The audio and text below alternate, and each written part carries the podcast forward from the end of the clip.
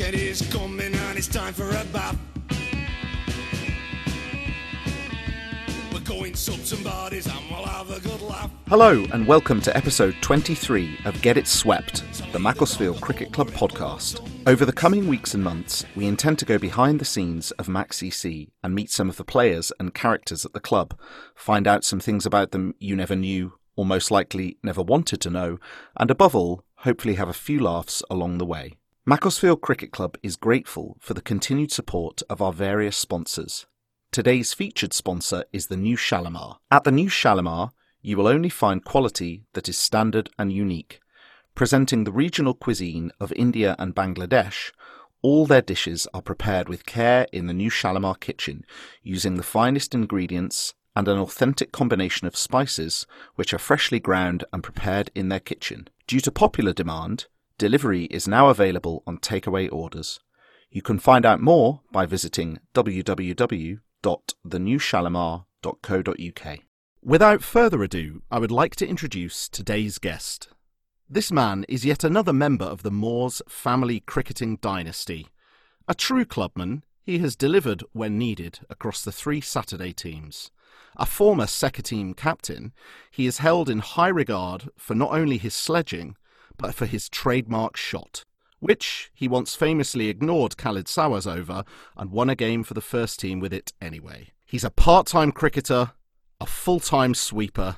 Ladies and gentlemen, Mr. Andrew Moores. Curly, how are you? Very well, Milo. How are you? Yes, I'm very, very good indeed. Enjoying a, you know, relatively peaceful Sunday evening. How are things with you? Yeah, pretty good actually. The same. Just having a little tinny and looking forward to having a, a chat with you about cricket and sweeping. Very, very good. Uh, anything nice on the on on the palette for this evening? One of our little craft ales that we've got into over the uh, over the lockdown period. I think it's fair to say we got stuck into them last night, didn't we? We did. We've done it for the last few Saturdays, to be fair. Messrs. Melrose, Bostock, other Mooreses, and guests also. And guests, very good. First question, Kills. How, how are you dealing with the lockdown? Obviously, got a couple of kids at home. Yeah, tell us how it's going. Uh, it's fine. If I'm being honest, it's um, it's no great hardship for us. Any sacrifices that we are making this time are very much small compared to sacrifices that others are making. So we're, we're very lucky with the house and the space, and also very lucky to have the ability to work from home. Uh, so certainly financially haven't been impacted at all. But more importantly, the kids um, and a lot of fun. Actually, I've really really enjoyed it. Feel a bit guilty. I think I've heard others say the same that there's a bit of guilt creeping in because I have enjoyed parts of, of being locked down and working from home. Certainly, the working from home part of thing is uh, is is good for me and, and great for the kids. So yeah, all all in all, pretty happy with it really. How are Sophie and Jasper doing in terms of the old feralometer? Where are they? Where are they registering at the moment? Well, Sophie's never been feral. Blimey, she's uh, an angel and loves loves the additional attention, loves the additional time, loves loves being at home. Really, they are both home birds. And Jasper's uh, j- changed quite a lot. Uh, obviously, he's at a point in his life. He's he's three, nearly four. Um, so we'll be going to school in September, hopefully, um, all being well.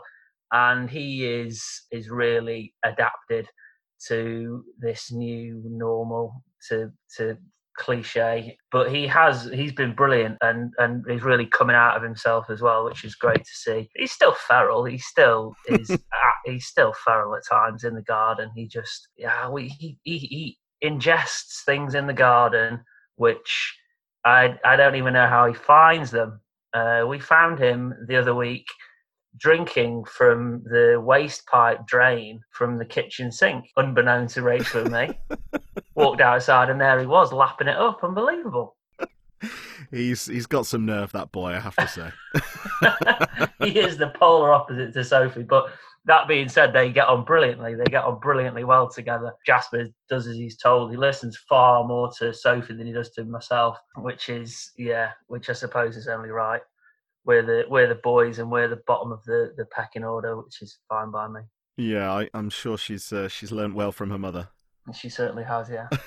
Two peas in a pod. Correct. Uh, do you want to tell us what you do when you're uh, you're away from cricket? Yeah, I am a senior property manager for one of our um, or one of the cricket club's uh, sponsors, Premier Estates. Worked there for ten years, nine, ten years. Looked after very well. Uh, yeah, great local company to work for love getting involved with the club, rugby, football, and cricket. So yeah, and a bit of sort of sporting heritage amongst the, the, the directors as well, which is always nice. Now, uh, moving on to some cricket here, Curls. What would you say your earliest cricketing memories are? From a from a non-competitive sense, obviously, or non-organised sense, obviously it's it's family, it's uh, it's dad, Chris, and Mitch at home. And actually, I think probably the earliest memories are are uh, birthday parties. Dad, Dad always used to organise sporting parties at our house with various games and challenges. And I think that was probably the first time we really uh, we really saw it. God knows how how old or young we were when we had the the boys and girls round from school, but probably sort of seven or eight, um, and it was yeah cricket in the hall or footy in the back garden or whatever that was probably my earliest memory of it as a sport. But in, from an organised sense, it was it was primary school, St Albans uh, Primary School in Macclesfield, which had the deputy head at the time, Mike Dignan, was the father of a of a good friend of mine, Phil Dignan, and was a was a cricket enthusiast um, so he there was there was there was quite a lot of excitement from the lads in the uh, in the sort of older years, but definitely in year six. And having had Chris, my older brother, come through the school also, it was uh, it was a it was an it was a very very enjoyable introduction to organised cricket. Obviously not very pressured, but but still enjoyable. Myself, Phil Dignan, Ian Bogsy Roberts, and a, and a few others, and it was good fun, very good fun on the Jim Melrose podcast, he, he made mention of uh, you know sort of playing cricket against your school, and uh, he did say that Chris Moores was frighteningly quick for a 13 year old. Uh, do, you, do you have any comment on that? Uh, no, I don't remember that at all. Uh, Chris never got to Chris never got to bowl. I was always the one bowling, being the younger uh, the younger sibling. Chris Moores used, used to sit there and, and pat, block it out while I used to bowl. And poor old Mitch, bottom of the pecking order, completely used to stand it short cover or somewhere like that and just throwing it back to me. But um, no, I, I, don't really remember ever watching any cricket and, and, being aware of anything other than your own game. I suppose that's um, so. No, I don't remember. I don't. I don't. I don't even know which school Jim went to. I have no recollection of any oppositions or anything. I only have a, a, recollection of where we played, which was the top field at St Albans, and having a, a Gunn and Moore cricket bat, which was held together with nails, which I bought from a guy called Ian Sutcliffe, who lived on our estate, and it was it was a Gunn and Moore skipper, and it was glorious. Oh, that sounds delightful. Where did you play your first club cricket, Curls? The first club cricket I would have played would have been Maxonians with Dad. That was Dad's team, the ex Kings team. For anyone who listened to Dad's podcast, Maxonians were yeah old old Kings boys, and so that was the first club that I played for. Probably not not that young, probably you know 12, 13 years old. I will have played some junior cricket for Mac, but first effectively senior cricket was Maxonians then into Parkside twos, and then into the infamous Sunday third team under the stewardship of Wacko and then latterly Rick Nash. And some very, very loose individuals. Oh, some dreadful individuals. and brilliant fun. Tins of beans out of the car on the way to away games and, you know, hiding in bushes, egg runs, I don't think you spoke to Jim Melrose about egg runs when you were on, on his podcast. I didn't know. Oh, him and Matt Towns were the were the absolute kings of egg runs. Now, you obviously were making mention of of, of Dad, uh, which, of course, for those that didn't follow, was Tony Moores, a previous guest of the podcast, and just all round absolute legend of a human being, the incomparable Tony Moores, I should probably say. Uh, he did obviously mention a few bits about Maxonians, which you've just alluded to there. One of the things I did think would be quite interesting to clear up I asked Tony if if he remembers any sort of key stories from playing, you know, with with the three of you when you were younger, and he told this story about um, playing with Mitch, and then he couldn't decide whether it was you or Mitch, and you know, a little bit of a old age creeps in as as you expect. Uh, yeah. Do, do you think that was either yourself or Mitch in in that particularly glorious story? It was me for definite. Mitch didn't play. Mitch never played for Maxonians. I don't think that might be me getting mixed up, but I don't think Mitch didn't really come into playing any sort of cricket until he was much, much older. He might have played, he definitely would have been down watching Maxonians, but I don't think he played. He didn't have the interest in it at a young age that me and that me and Chris did. But yeah, uh, Nick Corliss, who was the guy who asked me to take my watch off, I think, yeah, outrageous. Uh, but but yeah, quite a good introdu- introduction to senior cricket, to be fair. And then when did you move over to playing senior cricket at Macclesfield? Again, it probably was a bit of a, a disjointed affair because I will have been playing junior cricket and being down at the club regularly on a Friday night training and playing some junior cricket, but then playing or watching Maxonians on a Saturday. I think the first time I my first introduction to Mac senior cricket was was definitely the third team on a Sunday, and that would have been at the age of about 15, 16, 17 probably. That was with some good friends who no longer play at the club, unfortunately.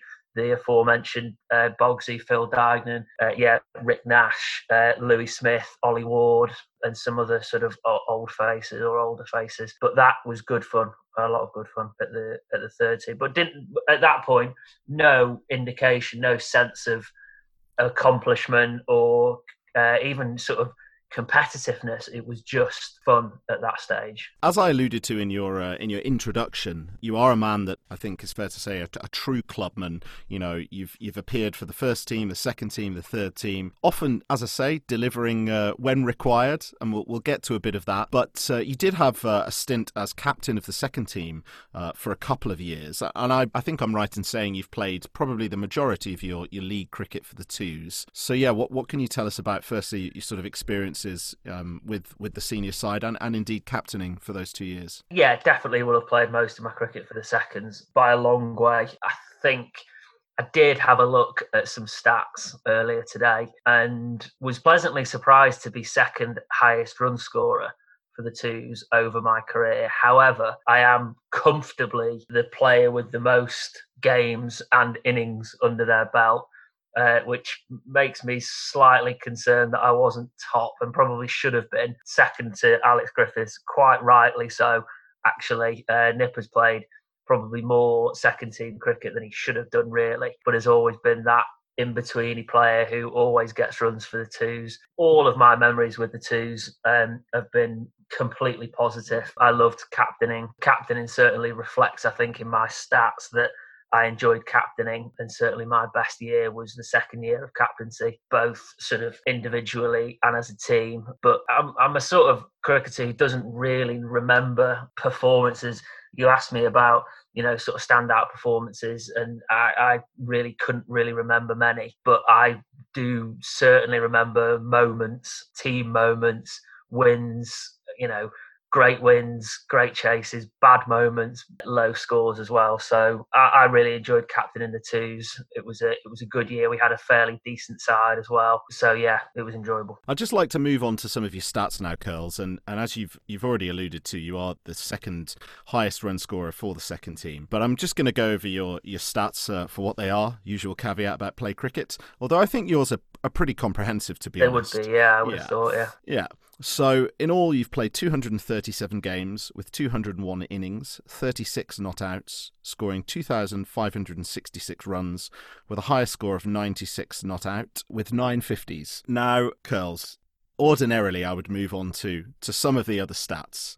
But before we go any further, it's been brought to my attention that Speem has not received much if any airtime on the podcast to date. Disgusting, absolutely disgusting. As a purveyor of, dare I say it, red hot Speem, I'd like to invite you to, to make the case for the, the aforementioned bowling, well, let's call it an impediment, that is red hot Speem. I think Speem was probably first used to describe Rob Porter, a, a, a non seam bowler but you can't describe him as a spinner because he just doesn't spin the ball. So I think that's probably where it originated and then developed in the nets at Kings or Mac or Winter Nets or wherever. Speed bowling is a fine art form and, and, and people people particularly you actually, Miles, were, were, were, was aghast when I called somebody a Speamer. I think it was Ed Large Banjo. You referred to Ed Large Banjo,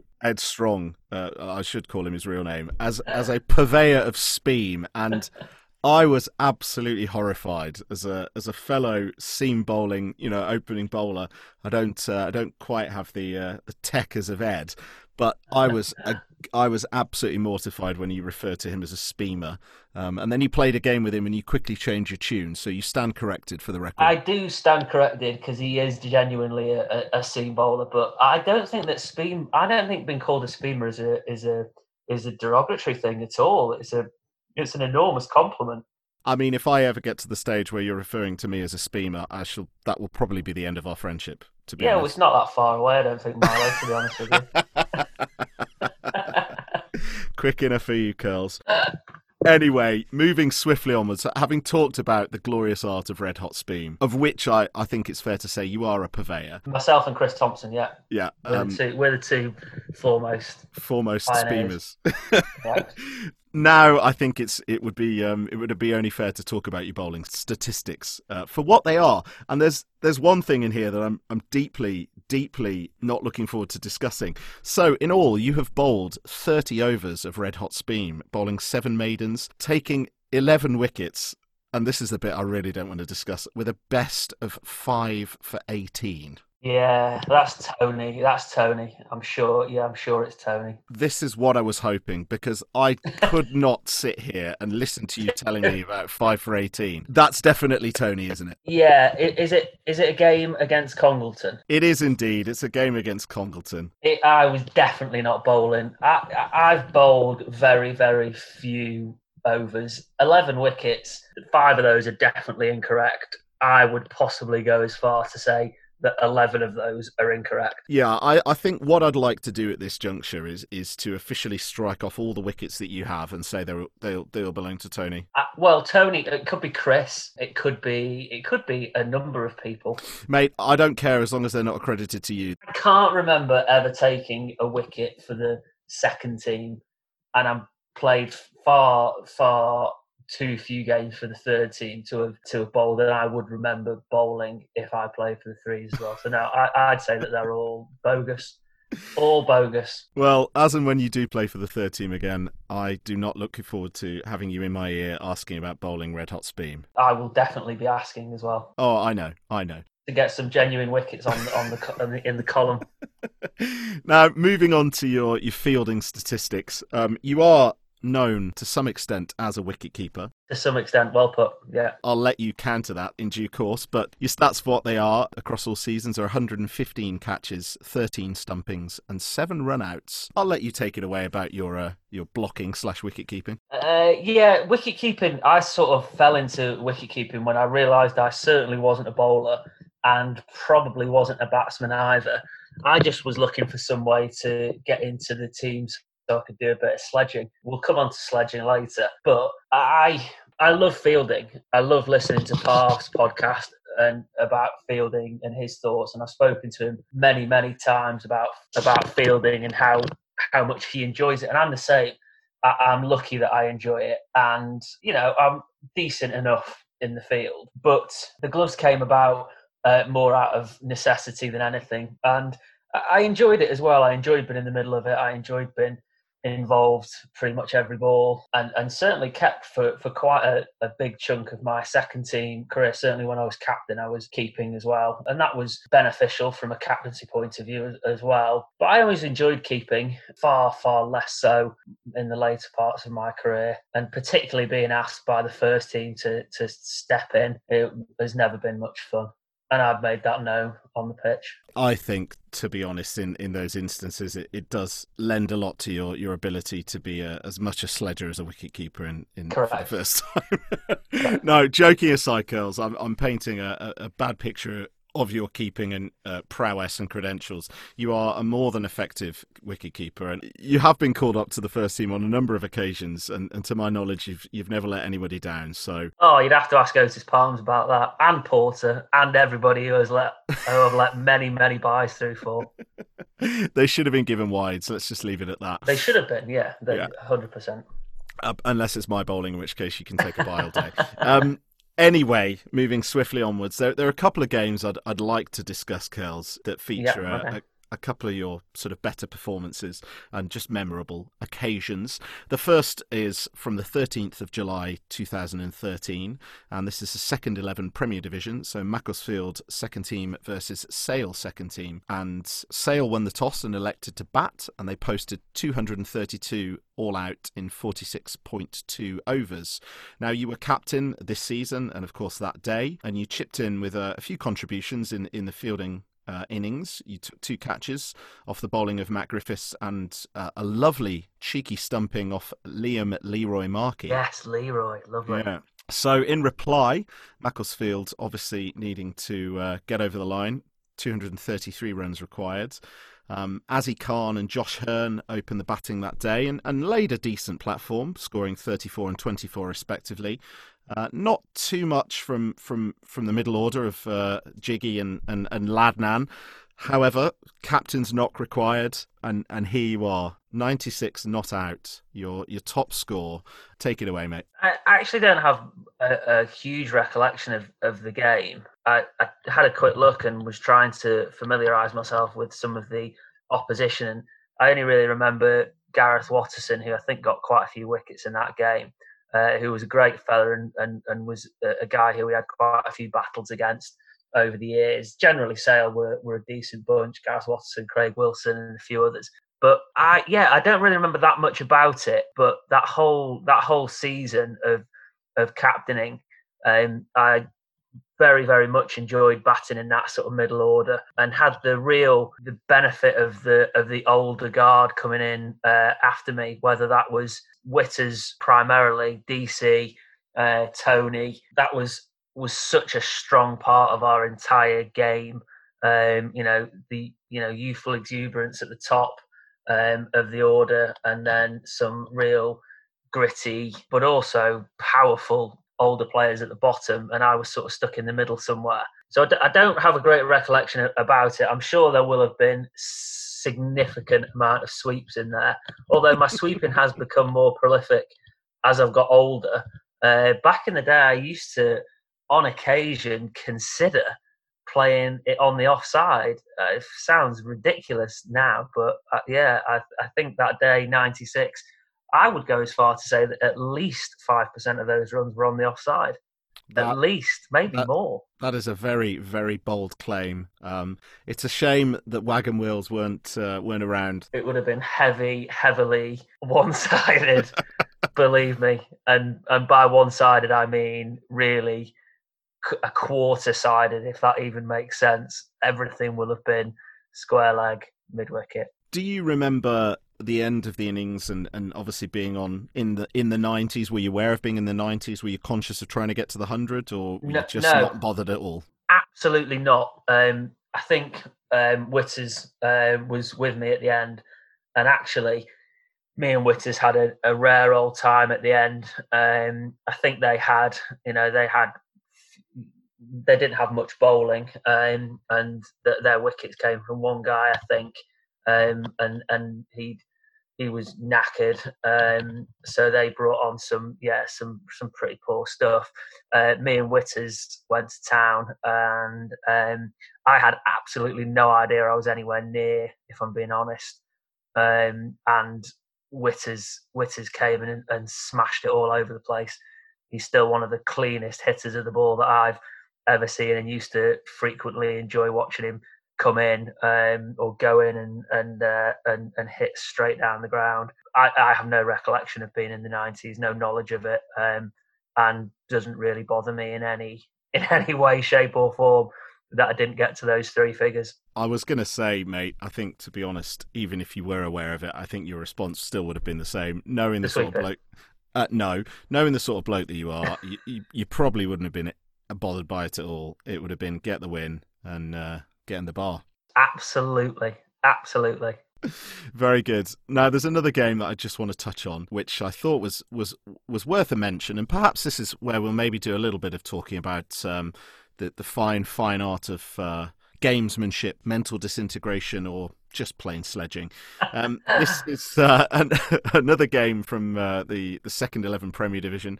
Um, this is Macclesfield second team versus local local rivals to some extent, not so much these days, but uh, local rivals Alderley Edge second team. This is the sixth of May, yes. two thousand and seventeen.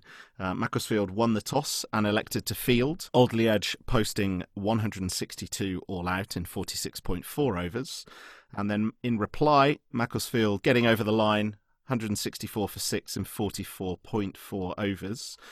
In the Alderley Edge innings, I think you're involved just the once this time. Catch off Jack Massey. And uh, in the Macclesfield innings, again, Adnan Khan and Ishan Jain opening the batting this day. Uh, not not too much from them. Alex Griffiths, captain, and uh, a rare low score for him, given how much you talked him up earlier. Yeah, absolutely. Ollie Smith chipping in with 46. Yourself batting number five that day, 74 not out, took it home. I'm hoping you're going to remember a little bit more about this, firstly because it was Alderley, and secondly because it was only a few years ago. Yeah, absolutely. I still don't remember a great deal about my innings, but definitely remember plenty about the game and uh, a lot of games against Alderley. We, we, I think, I think if we would, if we were to look, we'd probably have a pretty good record against Alderley Edge twos. A couple of, of, of guys. They're quite a similar team to us, actually. They've got a few old faces dotted in uh, amongst some some young faces and some very good cricketers. On that day, there will have been Will Diggs playing, no doubt, and an Ollie Hall or somebody like that who who've dropped down from the ones um, or been away. But they also had a guy called Johnny Usher, who's who's big mates with Cal from his days of playing there. Uh, but was all always a great competitor and always seemed to get runs against us. I don't know if he got any this day. I'm not sure if he did, but I remember 162 being a, a score that we would struggle with quite frequently. Oh, I think it's, it's, it's a bit it's common amongst the entire Macclesfield. It's probably been mentioned on a few podcasts about the the, the fact that we tend to be bowling heavy. Uh, we tend to enjoy our fielding and, and back ourselves to to defend anything. However, chasing down scores is definitely across the club not a strong point, and that was definitely the case with this second team and, and pretty much all second teams that I've been involved with. So I I remember us getting off to a shocking start, and I remember batting with yeah with Ollie Smith. Um, didn't know the guy at all. He was really new to the club. Had played mostly third team cricket. Um, however, he immediately started to sweep, and oh, it was it was a joy to behold. I'd been looking for a sweeping partner for so long that it was uh, it was lovely. So we uh, we put together a really good partnership. Um, he batted really really well and allowed me to to scratch around. Um, and uh, and then unfortunately got out. Um, I've got the scorecard in front of me. He definitely deserved the fifty. And uh, and then we slumped again. But this is probably my favourite of the knocks, primarily because at the end I was then batting with Mitch, younger brother, and best mate, and that is um, that was brilliant. That was brilliant fun to to to bring it home and walk off with Mitch, and uh, and always good to get get one over on Alderley. I think it was a pretty good day as well. Nice day, quite a big crowd. Uh, so yeah, definitely a, a, a, positive memory of Alderley. Long-term listeners to the podcast will know that former guest and club celebrity Pete Langley has been running 100k in a month for charity. By hook or by crook, He's now completed that challenge, and after a modest target of £200 was achieved inside 24 hours, he is now close to raising £1,000 for Parkinson's UK. He would like to thank anyone from the MacCC community who has donated. No matter how big or small the donation, each one is appreciated hugely. The fundraising webpage is still open by searching Langers 100k on justgiving.com, and if anyone was holding back, not believing he would do it, donations are still welcome. Now, Curls, having talked about your stats and, and some of your accomplishments, I'd, I'd like to move on to the section of the podcast I've most been looking forward to, which is the discussion of the glorious art of sweeping. Yes. Now, you are widely considered uh, a foremost authority and, and, dare I say it, a visionary sweeper, um, pr- probably of your generation. As a, a lover of a sweep and, and a, as a mere student, should I say, of the glorious art of sweeping, um, I'd just love to talk to you about that most famous of disciplines. It's it's it's bizarre hearing other people speaking about a love for sweeping, and I I I love it. It's not a it's not a choice, or it certainly wasn't a choice earlier on in my career to sweep. The real memory, outstanding memory that I've got of really starting to sweep heavily was playing against Neston, bowler called Rick Dicky Thorne, who was who was a veteran. He was a crafty veteran. Um, and bowled slow. I mean, I'm talking really, really slow. Backwards. Um, pretty much backwards, but dropped it on a on a length frequently. Didn't have any change ups. Didn't have. He, he was a an, an, old school spinner who who used to get wickets from you know from bowling defensively, and he was a sweeper's dream. You would have loved him because he did drop it on the same length, ball after ball after ball after ball. And I remember getting some runs against Neston and developing been able to sweep in front of square, behind square, lap. It's oh. such a it's such a uh, it's it's a shot with such a multitude of options that uh, I don't know how you can't have a sweep in your armory. Um, some people hate it, and it's got me out a lot. Let's let's be honest. It's when I've brought the sweep out early in the innings, I've been pinned by uh, most bowlers. But no, I I um, it, realistically, it's a it's a shot that I use because I am pretty out of ideas against slow bowlers on the offside. I'm not strong through the offside, through mid through mid off or cover or extra cover. I can't play that shot at all. So it's a it's a default to go to the slog or the sweep. Well, how do you sweep? How how have you how have you come into the sweeping world? Um, I, I it's a funny one really. I just I've always played the shot. Um, even when I was younger, uh, you know, playing cricket, is sort of 8 9 10 11 i just remember always wanting to get on the sweep and you know it's it's never left me really. I think the the one thing. I, like no. riding a bike. The one thing that I, I would say I'm I'm very much of, of your opinion with it. I think uh in since I've been at Macclesfield I've I've I've found and and I think this is as much just watching you go about the glorious art of sweeping finding uh, an array of sweep shots is a very important thing, and being able to to sweep it where they don't put the fielders is also very very key. I yeah, I, I mean I could just sit here and talk to you about sweeping for hours, but the um, cast. Yeah, absolutely. The one thing I will say, and I don't know, I'm pretty sure you're you're the same as me. As much as I adore sweeping, I have absolutely no interest in getting a reversey Percy out. Are you are you the same? No, because that would be, well, not arguably, it would be on the offside. Correct. I don't believe in the offside as a concept when batting. It's not real sweeping. It's it's what batsmen do, isn't it? It's the sort exactly. Of thing, it's the sort of thing Cal does. Yeah, you need talent. Ben Morrison and Khaled Sawas having lap sweep offs and reverse sweep offs. No, no interest in that. Sweep the slow bowlers. But actually, I can see how people talk about, and when I say people, I mean batsmen talk about manipulating the field. And I can't do that on the offside at all. Um, I can take quick singles, I can drop and run, but I can't manipulate the field on the offside. Whereas on the leg side, I can um, and and will. And players who who knew me over my years of playing second team cricket knew that I swept, and uh, and and that didn't phase me in any way. If they put two men out or three men out or whatever, it would open up some opportunities elsewhere. And as far as I'm concerned, if they're doing things because of of something that they know about me in advance, then I've, I've won half the battle already. That's great. That's great confidence booster for that they know what you do. I would never ever let on to a batsman that I knew his name or who he was or what he did ever. Such a compliment. Oh no, absolutely. And uh, as as I said, you know, mentioning perhaps is, is a good segue in, into a little a little bit of uh, a little bit of sledging talk. You know, you you're regarded as a as a, a fine purveyor of, of sweeping. You, have also got somewhat a reputation as as a, a keen sledger. Um, is, is there anything you have to say in your defence? Absolutely nothing in my defence. No, um, everything that I was known for, I did for sure, and a lot worse as well. One thing that I would say about sledging, I I I was never ever. Um, I was listening with interest to Chuck's podcast because I knew that he was he he had a reputation and he wasn't particularly well liked. But he made the very very valid point of um, of of always having a chat in the bar, always been very very uh, open to that, and what's you know what happens on the field stays on the field.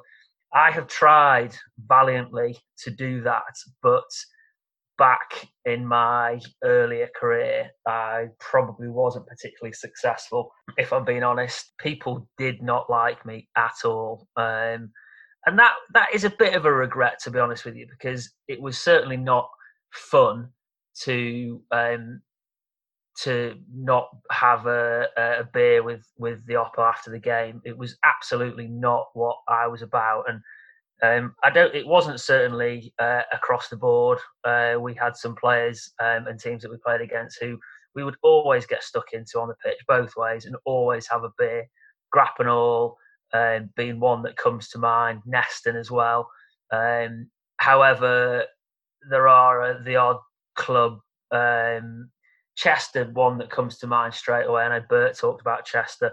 Their second team really, really did not like me, and it, it, showed on the pitch and after the pitch and in their report writing. And that doesn't bother me at all. I don't think I went overboard in any, any time, but it was more it was more volume more than quality. Uh, I think with me, particularly being keeper. Typical wicket keeper typical wicket keeper, yeah, just never shuts up. Yeah. Um, and that was definitely me. However, there are definitely I definitely play the game differently now. However, my reputation precedes me frequently. Mm. I remember playing a first team game, and this was what I spoke about just earlier about knowing somebody in advance. Uh, and I walked out against Hyde for the first team, and I was referred to immediately as the second team gobshite, and I hope I'm allowed to say that, but it wouldn't really work without it. But James Duffy, of all people, one of the nicest players and people on the planet, or so I'm told, referred to me as the second team. Yeah, um, and that, I took a lot from that actually. I hit it directly to him at gully next ball, however.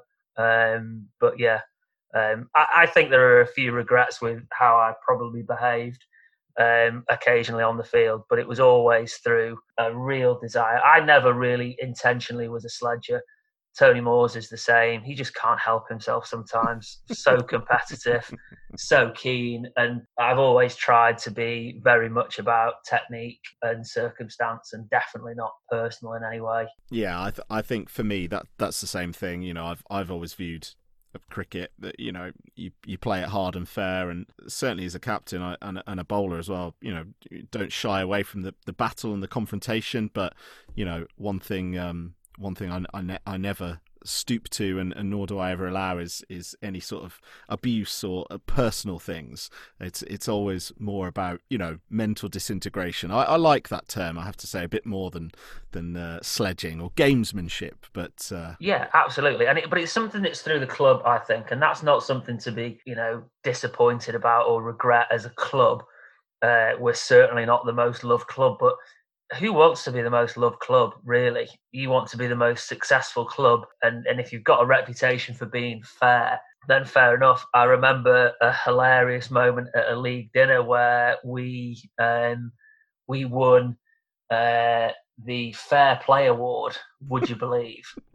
Um and i was walking around with barney cutbill i think and a guy came up to barney didn't know who i was i can't remember who it was came up to Barney and, and, and I was stood, you know, just as part of the group. And he shook Barney's hand and said, Hi, Barney, how are you? Really, really pleased to see you won the Fair Play Award, completely deserved for your first team. But your second team are dreadful. How on earth have you won the Fair Play Award if it's a club award? And at that point, I introduced myself as Andy Moore's current second team captain. Pleased to meet you. And then walked off. Um, Barney will remember who it was, but Well, I think that's probably an appropriate moment to stop uh, discussions of, of occurrences at league dinners, especially with regards to the second team. No names mentioned, Dave Cowan. Um, moving moving swiftly onwards, uh, there are a few stories that I'd I'd absolutely have to bring up with you. Um, a few which have already been mentioned heavily on the podcast before. oh, these aren't going to be good. Straight off the bat, I'm sorry to do this to you. I'm going to say two words: diamond duck. Yeah, not my, not my most, not my most proud moment on the cricket field. However, in my defence, early doors, it was a it was a social friendly game. Um, however, in um, in in Burgee, he doesn't need a defence, but uh, to to speak about Burgee, um, who is a a very very good and long time friend of mine. Um, the worst part about that, and he mentioned it because he knows me. The worst part of that was the lack of celebration. It was the worst. It was horrendous. I really wanted him to run, run. I say run. I really wanted him to waddle off, celebrating, giving it the big, the big whoops. But no, nothing. Just a, an expectation almost that he was going to get me out first ball of the innings. In his uh, brilliant re- retelling of the story on his podcast, he, he mentions sort of, uh, let's say, waddling up to you and, and saying, "Don't worry, mate, happens to everyone." Is Yeah. is this true? Yeah, yeah, yeah. It was something along those lines. It was um, chin up or well tried or something like that. That I've said to so many people when when when walking off the pitch, but it was killer. It was it was absolute gamesmanship of the highest possible order, and he knew that I would always remember that moment. Uh, if he'd have celebrated, I would have felt better about it, but he, he didn't, and he knew that. Very, very good indeed. I tried to sweep it, but I mean, It- well, he does claim that he, he was daring you to sweep him. yeah. Well, I was always going to do that. It's not much of a dare, is it? But Well, no, exactly. I'd I'd have done the same thing. um, moving swiftly onwards, I don't want to talk about Burge anymore. Um, on the on the Jim Melrose podcast, I, I mentioned about his perennial parking issues. Um, pleasingly, he doesn't now suffer those, especially when he goes to the Bostock's residence, where you know we're all quite partial to a barbecue. One such barbecue does spring to mind with uh, with young Sophie and Jasper taking quite prominent roles at the barbecue. Um, would you like to regale us with this? Yeah, I don't know which part of this story is my favourite, Sophie's involvement or Jasper's, but I'll start with Sophie's. Sophie is takes after her mother, I think, in that she is very sporty, and she loves playing cricket, playing playing a bit of uh, a bit of football, anything, anything. She loves it, and uh, she she was playing cricket with, of all people, batting against Rob Porter. And Sophie uh, decided to smash him over the fence a couple of times to everyone's amusement. Um, however, the the amusement was short lived because whilst all this was going on, young Jasper had managed to break free of our attentions and was over by the barbecue. I'm thinking, what's the worst that he's going to do? Eat some of Bozzy's spicy chicken, or God forbid he'd eat some vegetables. You know, he takes after his mother from Leek with, you know, vegetables aren't a thing. However, no, Jasper chose a very, very um, potent rum cake, I believe, made but and brought by Karen Porter, although Porter would have to confirm that, and got stuck right into it. Didn't even use his hands, just face into the rum cake. Um, and and then just went fetal, just curled up. He, he must have eaten a lot of it before we realised. Um, yeah, I think he had an immediate hangover and was sort of curled up in a ball next to Rachel. It just, just uh, he's a feral human. He is a little feral human. He, um, I, I'd like to think that probably won't be, or probably hasn't been his only hangover. It's fair to say. probably not. Probably not. But the rum cake did it for him. Yeah, he didn't see it coming at all. Bless him. Very, very good indeed. Um, now, moving moving on to some uh, some some some incidents a, a bit closer to cricket. Um, you've experienced quite a few Aussies over the years, and and certainly I think it's fair to say shared one or two drinks with them. Would you care to mention anything about recent podcast guest Mr. Evan Gulbis? Yeah, he, Evan was um, Evan came when I'd he, he came in a really good year actually when the the social scene at the club was just starting to to take off. We were probably I reckon that when he came, our our general friendship group was was I'm gonna say peaking. We were in in in good shape, uh, and he got a, a proper Macclesfield and England welcome. Um, he rocked up uh, with this god awful hair um, and and the the attitude to go with it, which was brilliant on the cricket field, brilliant off the cricket field, but it tended to get him in the odd scuffle, the odd bit of bother. And on the first night, uh, I think he was in England, uh, certainly his first Saturday night out after a game and we were making our way either home or to the next establishment, probably somewhere near the Swan with two necks, and we uh, encountered group of lads. Um, now, being from England and, and being out a few times, they look like the guys you'd go nowhere near ever. Um, whereas Evan didn't seem to think that. He decided to give them some abuse about a hamburger or a beef burger, if I remember it. Anyway, it kicked off, um, and turned into a, a an almighty ruckus. Um, I was young enough to to be quite brash still, um, but had absolutely and still have no experience with fighting at all. And and some guy told me to run off, uh, and I said I've not done anything wrong, and he hit me in the eye. Um, the the positive side of this story was that I did actually manage to get a six week extension on my dissertation. So it will this will have been 2004 something like that, 2006. Um, I managed to get an extension on my dissertation because there was blood in my eyeball for about six weeks to two months because this guy just thumped me. I like to think he was some massive guy, but I think it was just that I'd had enough beers to not even see it coming and probably not even react at all. But I still blame Martin Evan. He probably thinks differently. I'll be sure to quiz Gobbler about that and see, see what he's got to say for himself. Now, one one of the other Aussies that I, I know you you're great pals with um, is is of course Tags, and I thought I'd I'd let you maybe uh, set the floor for a free, a future appearance from from Tags and, and tell us about him. Yeah, I would love to see Tags on the on the podcast. He was your typical Aussie uh, when he came over. Um, and it was at a time when I was at uh, a, a, gap year in between my uni course. I had a, a, year out where I worked at the bank or something. I can't really remember,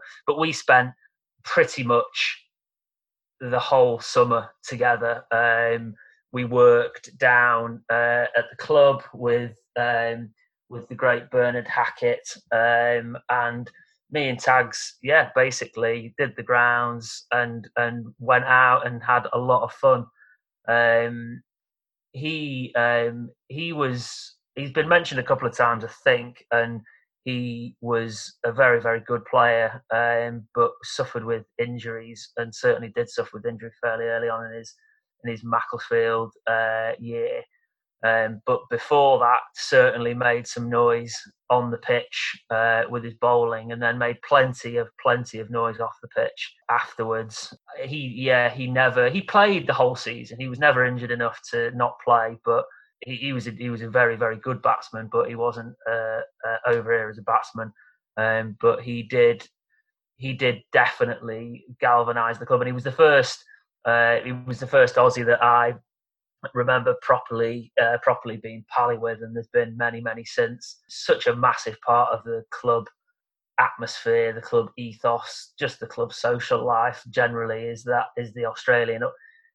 You know, it doesn't have to be an Australian; it normally is. But the overseas, the the, the social, the social binding together of the club is something that I still think remains really important and we don't really care how good the Aussie is as long as he's going to fit in. And we've been fortunate fortunate enough to to have some Aussies handpicked for us. I think Tags was one of them. That being said, uh, we've had some that weren't handpicked and have been fantastic as well. And you know, we've had a whole variety of different characters, but yeah, Tags is certainly a memorable one for me. To the extent that I went over for his his wedding, he came over here a few years after he'd been and, and proposed to the lovely Jacinta up near Mickey Jones's place, up Higher Fence Road. Um, and yeah, I went over to the wedding and had a lovely, lovely time also. There is another rather infamous story involving yourself, Mitch, Benno, and a certain Nathan Allen and the roof of Ronnie's. Um, could I could I press you for any comment? Oh, there was police involvement, um, so I'm probably loath to comment too much with some of our, our great esteemed uh, police officers at the club. However, what I would say is that me, Mitch, Benno, and Nath um, used to not like getting to Ronnie's until after two o'clock in the morning. I don't know why. Uh, we we just wanted to you know sample all Macclesfield's delights before getting to Ronnie's and finishing up there. Uh, that often meant that we would not be allowed in. Um, it didn't often stop us. Um, but I think Ronnie's had changed the um, their security um, and forced us to try and get in over the roof. Uh, a very high roof, a horrendously dangerous thing to do. Um, and uh, the police were called because everybody in the entire courtyard could see that we were on the roof. I don't know if we thought we were invisible or what. Um, however, the police were called and we were asked to come down, and we hid. We decided to hide on the roof um, and thought that they'd just go away, and they didn't. Uh, so we ended up coming down very sheepishly.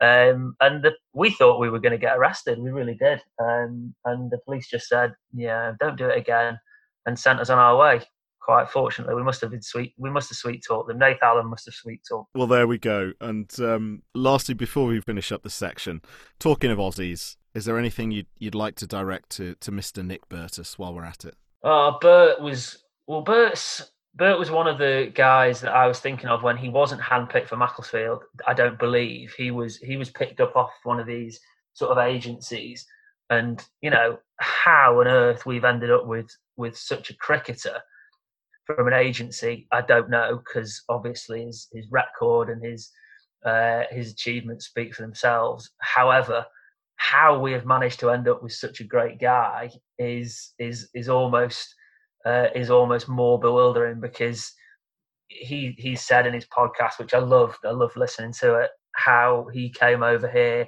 uh, as a as a boy. I suppose he you know he was he was he was pretty shy, he was pretty quiet, but you could tell that he, he had it in him. He, me and him got on very well, primarily because we both like to sledge. But off the off the field, he's he's such a sort of meek guy. But he was a fantastic find, if you like, and to get him for two seasons, I mean, even better. And, and what he's gone on to do now is, you know, just desserts for him as a cricketer and as a bloke, really just just a fantastic guy. Now, Curly, moving on to the uh, the next section of the podcast, it's uh, it's the infamous quick fire questions. Oh, okay. How, how are you feeling about these? Are you ready? I'm I'm I'm up for it. I have I have got the benefit of, of listening to pretty much all the podcasts, so I do pretty much know what's what's coming. But uh, you still will definitely have to edit quite a lot of uh, and wrong question, wrong answers. One of these days, I'm going to not edit somebody's quickfire questions and just. That'll be dreadful for the viewership, listenership. Yeah, absolutely bury them in the process. But anyway, we'll give it a go, Curls. I'm sure. Okay. You, I'm sure you're going to be rapid. Um, so, nickname: Curly, Wallowitz, Ratface, Gerbil, Alan Muston, amongst others. Left or right-handed? Right. Battle bowl. Sweep. I just I knew that was coming uh, even before I thought about putting you on the podcast. I knew that was coming. It's probably what I would say. Um, fielding position: uh, keeper or slip. Test or T Twenty. Test. Best cricketer you've played with? Nick Burtis. If overseas, Nick Burtis. Uh, non-overseas, I have thought about this when I was listening to other people's. Non-overseas, Khaled Sowas. Very good cricketer hate hate the fact that I've said that. But... That's all right. We'll just edit it out. Don't worry. Okay, fine, good, cool. Fastest bowler you faced? Sam Tags also mentioned on this podcast. Uh, King's nets, rapid, very very friendly with him, which meant he bowled three yards quicker at me than anybody else. So I think probably not. He probably bowled a half pace, but it was still rapid. Messiest in the dressing room? Ben Morrison. Smelliest and smelliest and messiest. Longest in the shower? Witters. First thing on your plate at teas? Um, anything from Steve Patterson's teas, infamous teas. I think it was Evan Gulbis's year, and he mentioned it actually on his. Didn't mention Steve Pat by name, but I'm pretty sure that was Steve Pat's days, and his teas were epic. The sausage and mash combo potato salad was a triumph. Genius. Sausage and mash potato salad. Well, yeah, I say so. It wasn't mash; it was cut up potatoes, like new potatoes and sausage with salad cream and herbs. Oh, it was sensational. Dreamy, absolutely dreamy. Uh, drink of choice, Guinness, takeaway of choice, Chinese, dance move of choice.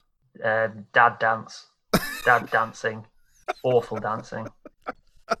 Holding, actually, no. If I've been honest, my favourite dance move is making sure that any wedding or event that I'm at, I have one of my children with me, where I can just about pull off not looking ridiculous.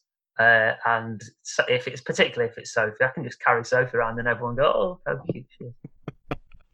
From looking silly. Cowardly, cowardly dad dancing. I like it. Absolutely. Three dream dinner guests. Who are they? Uh, I have thought about this one, and it is Dave Grohl, Brendon McCullum, Nigel Owens. Oh, I'm a big fan of that on a lot of levels. Yeah, Yeah. I was happy with that. I, I appreciate as well that you've actually invested some time in it. So yeah, it was one that I wouldn't have been able to do off the bat at all. Dave Grohl, cool guy. Brendon McCullum. It could have been any number of Kiwis, to be fair. I Mhm. really respect how they play the game, but also he seems like a, a really, really interesting and fun guy. And Nigel Owens is just a just a legend of sport. one of my sort of secret enjoyments is is watching video compilations of Nigel Owens just absolutely rinsing rugby players. It's it's fantastic. Yeah, how it should be. Acid, acid wit. He's a very, very funny man. He would be a good dinner guest. He certainly would. Now, Curls, moving on to the end of the podcast here, um, I must ask you about aims for, for this season and, and indeed for next season. Uh, I would be lovely to get down to the club. Um, I have been down a fair few times with Soph and Jasp running round. We're only round the corner from it. It's it's it's killer to go down there and and walk around and not forget the cricket. It's the people. It's the it's to be able to see the people that you, you know you can't catch up with everyone on Zoom, even though we have I have tried, we have tried, and we've seen some of them from time to time, but it's just not the same as as really as really been down there. So I would I would really really love it if we are able to to get down there to catch up with old faces.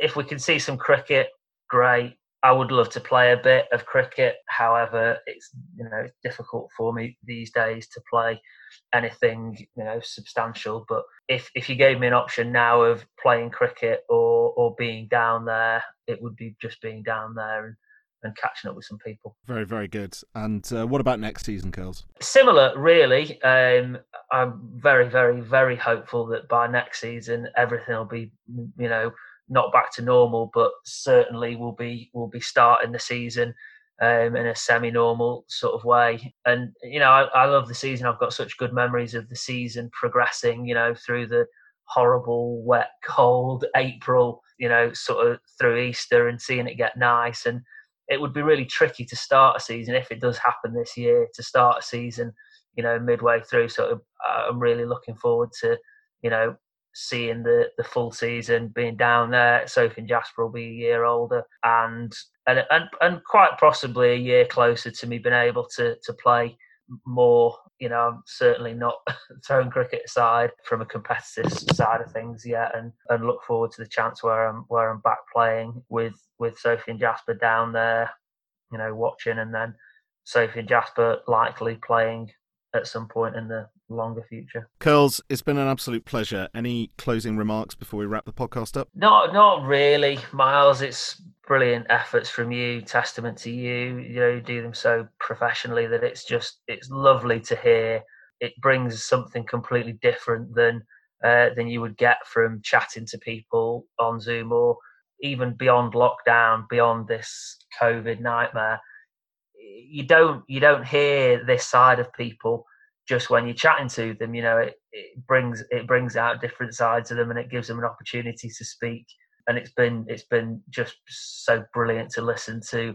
You know, some of the interesting ones that you want to listen to, but probably my favourites are, are, more the ones that you don't expect. That you know, you, you, hear things that you don't know about people, and and that's you that's given them that sort of platform. So, you know, massive credit to you. And I do think that this podcast will be a huge asset to the club. I think going forward during the season, you know, in between games, talking about successes or failures, but also during the off season where you know we sometimes struggle to keep in touch. This is definitely going to be a, a, massive asset if if it continues on, um, which I hope it does in some form or another. So yeah, the podcast is brilliant, and and please keep doing it, and accept my thanks and everyone's thanks. Well, I certainly do, and it's you know it's always nice to hear um, kind words from people, and, and I do appreciate all the uh, all the love and the feedback about the podcast. But what I would say, it's it's only ever as good as the people that are on it, and you know, bouncing a bouncing a bit of thanks and love back your way, and, and everyone else that's been on it. You know, it's it's all about the stories that are told, um, not the uh, not the boring bloke asking the questions. But I will make the commitment saying, curls, the podcast is not going anywhere. So um, you know, beautiful. Yeah, there we are. Look, mate, thanks so much for taking the time to uh, to come on the podcast, have a great chat about cricket and indeed sweeping. Correct. Um, and uh, look forward to catching up with you soon, mate. Good man. Cheers, Milo.